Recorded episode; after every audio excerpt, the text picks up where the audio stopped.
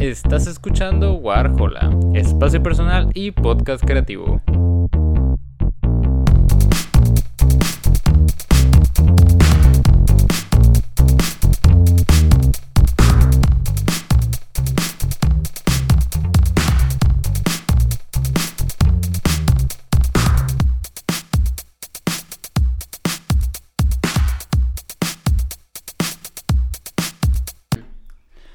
Muy buenas a todos, bienvenidos a un nuevo episodio de Warhola. Y en esta ocasión tenemos, tenemos eh, una reseña muy interesante porque hace poquito, hace unos días, tuve la oportunidad de ver por fin Lamp, esta, esta película de 2021, gracias a que por fin estuvo, está en el catálogo de, de Movie. Esta no es una promoción pagada a Movie. Ojalá fuera una promoción pagada a Movie, el servicio de streaming, pero no es el caso.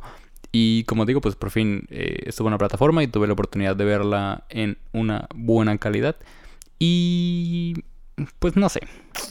Siento que, para empezar, esta sí es una de esas reseñas en las que voy a necesito hablar con spoilers. Siento que es la mejor manera para hablar de esta película. Así que, pues igual, si no han visto esta película, saben que pueden ir a verla y retomar este podcast o pueden continuar o ustedes saben cómo es el deal con eso. Entonces, sí, eh, esta película producida por la conocida casa independiente, casa productora que nos ha dado yo creo que lo mejor del cine de terror contemporáneo, A24. Y yo creo que cuando muchos de nosotros supimos que A24 estaba produciendo una nueva película de terror que, de alguna manera involucraba animales, pues no sé, quizás a muchos, entre los que me incluyo, nos recordó mucho a The Witch. Ah, bueno, el trabajo de Robert Eggers en general con The Witch o con Lighthouse. Entonces, pues sí, el interés fue algo que no se pudo evitar. Y cuando salió la película, como que mucha gente no estuvo como muy satisfecha, se podría decir. O sea, me acuerdo que creo que esta película se estrenó en Cannes y pues igual la recepción fue como bastante... Eh, más o menos. O sea, se me fue completamente la palabra, pero no fue ni muy mala ni muy buena. Entonces no sabía muy bien qué esperar esta película. Eh, había hablado con varios amigos de ella y pues igual como que muchos me decían esto, ¿no? De que pues, llega la película sin saber mucho. creo que es la mejor manera de abordar la película. Y pues yo eso hice. Entonces, mientras esperaba a una amiga aquí en mi departamento, eh, pues sí, me puse, me dispuse a ver Lamp y no puedo decir que salí decepcionado, pero mm, no sé, la verdad creo que no es una película que haya disfrutado y seguramente no es una película que volvería a ver, pero tampoco se me hace horrible. Creo que he visto peores cosas este año. Este, algunas muy, muy malas. Y, como digo, si bien no, no considero que esta película es una de ellas, no es una de esas películas que de verdad odié y estaba checando el celular a cada rato para ver cuánto tiempo había pasado y si ya se iba a acabar. No fue ese el caso. Igualmente no es una película que haya disfrutado y es una película que me anduve dormitando buena parte. Y, y pues sí, no estoy orgulloso de decir que me estuve durmiendo viendo esta película, pero es la verdad, es mi más este sincero comentario al respecto. Y, pues sí, eh, como muchos podrán saber, y para los que no sepan, Lamp trata sobre esta pareja que vive en Suecia. Me parece que la película es entre sueca y polaca, algo por el estilo. probablemente estoy cometiendo un error en ese momento, pero por ahí va el asunto. Entonces, esta, esta pareja vive solos en, en una zona en las montañas, alejado de la mayor parte de la población. Y un día se encuentran a una cría de cordero eh, con una cabeza de cordero y el resto del cuerpo humano. Y muy, muy de ellos deciden adoptarla y criarla como si fuera una persona normal, una, una niña a la que nombran Ada. Y pues nada, la película trata básicamente de eso, ¿no? Y y sí, la película avanza y, no pasa mucho. o sea, porque yo entiendo, ¿no? O sea, siento que Lamp es de esas películas, al igual que Swallow, una película que vi hace poquito también, una película que parte de una idea. Y es muy diferente construir una, una historia a partir de una idea a construir una idea a partir de una historia. No sé si me doy a entender, pero voy a tratar de explicarme. Por ejemplo, hablando de, de The Northman, ¿no? Que también la, la, vi hace poquito y la reseñé hace poquito en el podcast. The Northman tienes muy claro lo que quieres contar, ¿no? Quieres contar una historia de venganza. Ok, entonces a partir de lo que quieres contar de esta historia de venganza, estableces personajes, estableces sucesos y estableces el, el, el argumento y todo lo que va a pasar, ¿no? Es, es una forma más completa de desarrollar una historia. Eh, y siendo que es la manera correcta, o no la manera correcta, pero sí quizás la mejor. Y Lamp está construida a partir de una idea. Esta idea de, ok, ¿qué pasaría si un día así random te nace un cordero con cuerpo de humano, ¿no? Y, y yo lo entiendo. Creo que es algo muy claro, que al igual con Swallow, Swallow parte de esta idea de, oye, ¿qué pasaría si una mujer embarazada comienza a comerse cosas? Y objetos, vaya, o sea, empieza a comerse objetos varios. Entonces, yo entiendo mucho esto. Lamp parte de una idea, pero esta idea no es lo suficientemente sustentada. O sea, la película no sustenta lo suficiente esta idea como para decir, ok, Mm, vale la pena y el desarrollo es interesante, ¿no? O sea, porque como digo, al partir de una historia, como que todas las cosas saben para dónde ir, tienen un rumbo, es decir, esta historia de venganza sabes por lo que tiene que pasar para que la venganza, el, el conflicto por el cual se, se genera la venganza exista y el conflicto para que al final la venganza se dé, no se dé, se resuelva, eh, etcétera, etcétera, etcétera, ¿no? Y con la idea no. O sea, con la idea empiezas a partir eh, como ramificaciones, por así decirlo, ¿no? O sea, es como que tenemos esta idea, eh, nos nace un cordero con... No puedo, no puedo decir la trama sin reírme. Y es que, la verdad, es una trama muy interesante. O sea, la idea está muy buena. Y siento que es una idea que se nos pudiera haber ocurrido a cualquiera de nosotros en, en una reunión, en una peda. Pero... Pero está chistosa. Entonces, tenemos esta idea y, y a partir de ahí, ¿qué, ¿qué, va a pasar? O sea, eh, ok, empezamos a generar la pareja, empezamos a generar el lugar, empezamos a generar la historia, pero siento que, que no supimos para dónde llevarlo. O sea, la idea está muy bien. Y es algo que, que quiero que quede muy claro. La idea está muy bien, me parece que es una idea bastante original en cierto sentido, pero que no está desarrollada de la mejor manera. Y, yo lo comentaba con unos amigos, siento que el mayor problema de esta película es que evade el que sería el conflicto más obvio. O sea, teniendo esta eh, figura mutante, por así decirlo, no sé, cómo explicarlo, se me fue la palabra otra vez. Eh, teniendo este ente, por así decirlo, mitad cabra, mitad humano, el mayor conflicto entre la pareja sería, ok, ¿qué hacemos con él? O sea, hubiera sido muchísimo más interesante para mí que la pareja tuviera ese conflicto de que, oye, no pues, por ejemplo, el personaje de... Lo estoy buscando, lo estoy buscando, lo estoy buscando. De ella, Numi, Numi Rapaz, eh, que es el personaje de María, y el Hilmer, no me sé, no sé pronunciar el apellido, no quiero cometer un error, pero el que interpreta a Inkbar siento que el, conflicto más obvio que tenía el guion era establecer esto, ¿no? O sea, por ejemplo, la misma película mete este, implícitamente que la pareja perdió a un hijo, ¿no? Perdió una hija, perdió un hijo, como sea. Entonces, el conflicto más obvio sería haber dicho, ok, alguna de las partes dentro de la pareja quiere adoptar a este nuevo ente, mitad cabra, mitad humano, mitad cordero, perdón, mitad humano, y la otra parte de la pareja está sacada de pedo y no sabe si también asumir este rol paterno, materno, o pues simplemente eh, ver qué hace, ¿no? Con la cría. O sea, siento que ese era el conflicto más obvio y lo más interesante, ver qué se hace y este conflicto entre la pareja de que, oye, no, pues yo sí quiero adoptarla, quiero cuidarla, quiero satisfacer este, este conflicto interno que yo tengo con la pérdida de un hijo y lo sustento con criar a este ente como si fuera mío, ¿no?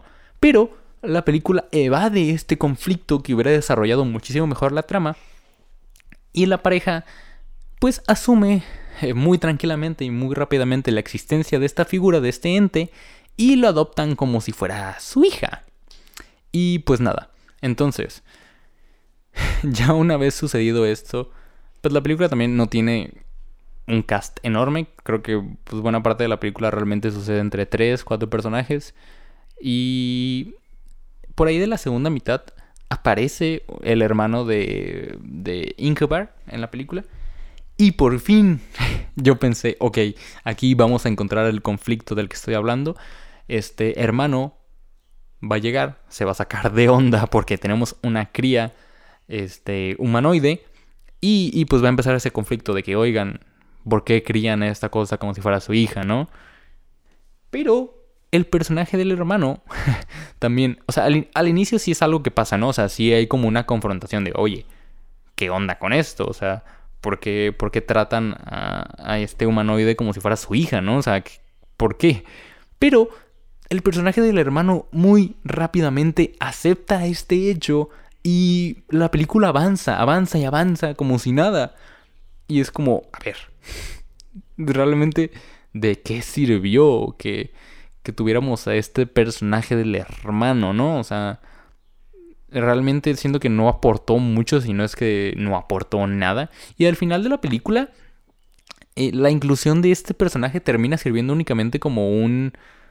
Eh, como un apoyo del guion para, para hacer que la película avance. O sea, al final termina siendo un recurso como un Deus ex machina, por así decirlo, en el que tiene que estar ahí el personaje para que algo suceda en la película y termina siendo la excusa para que al final de la película este humanoide cordero enorme mate a nuestro Ingvar y la película acabe.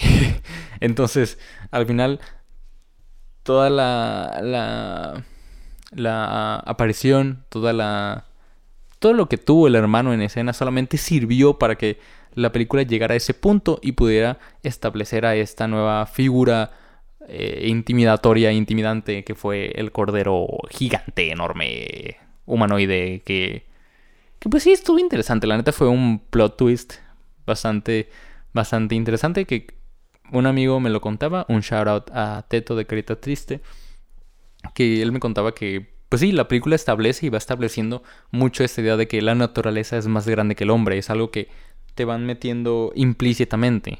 Eh, esta idea de cómo en los planos eh, los humanos son algo diminuto, es algo eh, tan, tan chiquito a comparación de los amplios planos de la naturaleza, las amplias montañas, los amplios valles. Que un shout out, un shout out, un aplauso al encargado de fotografía, a la encargada de fotografía. Creo que realmente la fotografía es una de esas cosas en las que la película realmente sí brilla. Creo que este, este, contraste, este contraste que establece entre la naturaleza y el humano está muy bien representada a través de la fotografía. Y cómo aprovechan estos, estas locaciones amplias y muy tétricas en ocasiones, creo que me parece algo muy interesante, muy bello. Y pues sí, siento que le da mucha personalidad a la película. Que si bien maneja muchos tonos fríos, siento que está, está bastante bien. Pero, ignorando ese hecho, pues ¿qué más tenemos en LAMP? o sea, realmente encontramos algo aquí fuera de el guion, que como digo, me parece un poquito a medias, un poquito como que no supo a dónde irse y al final termina entregándonos algo como muy no sé. Yo yo lo escribí por ahí que siento que esta película hay de dos sopas o tiene o no tiene muchas ideas o te quiere dejar mucho a la imaginación. Cualquiera de las dos, como sea, mm, no me pareció excelente. Siento que quizás yo tenía muchas expectativas detrás, pero pues al final, eh, no sé. O sea, no creo que pase a la historia como otras obras de A24, como fue The Witch, que también es una película que no tiene muchos personajes, que se basa mucho en esto de ver qué entiende el espectador. pero que siento que está muchísimo mejor ejecutada porque sí parte de una historia y no de una idea. Este, sé que puedo sonar muy insistente con eso, pero siento que es el mayor problema.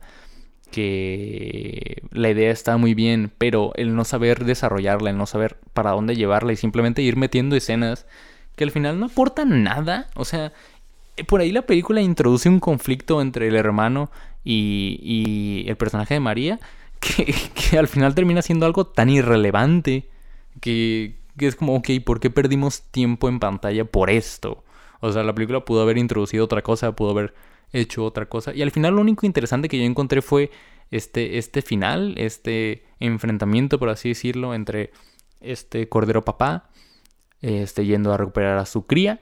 Pero es algo tan de minutos, tan, tan chico en pantalla, tan fugaz, que, que esa poquita emoción que pudo haber este, rescatado mi atención, pues termina por esparcirse, termina por esfumarse y la película tal cual te muestra los créditos, perdón, micrófono por escupirte, este, termina por mostrarte los créditos y es como, arre, pues eso era todo.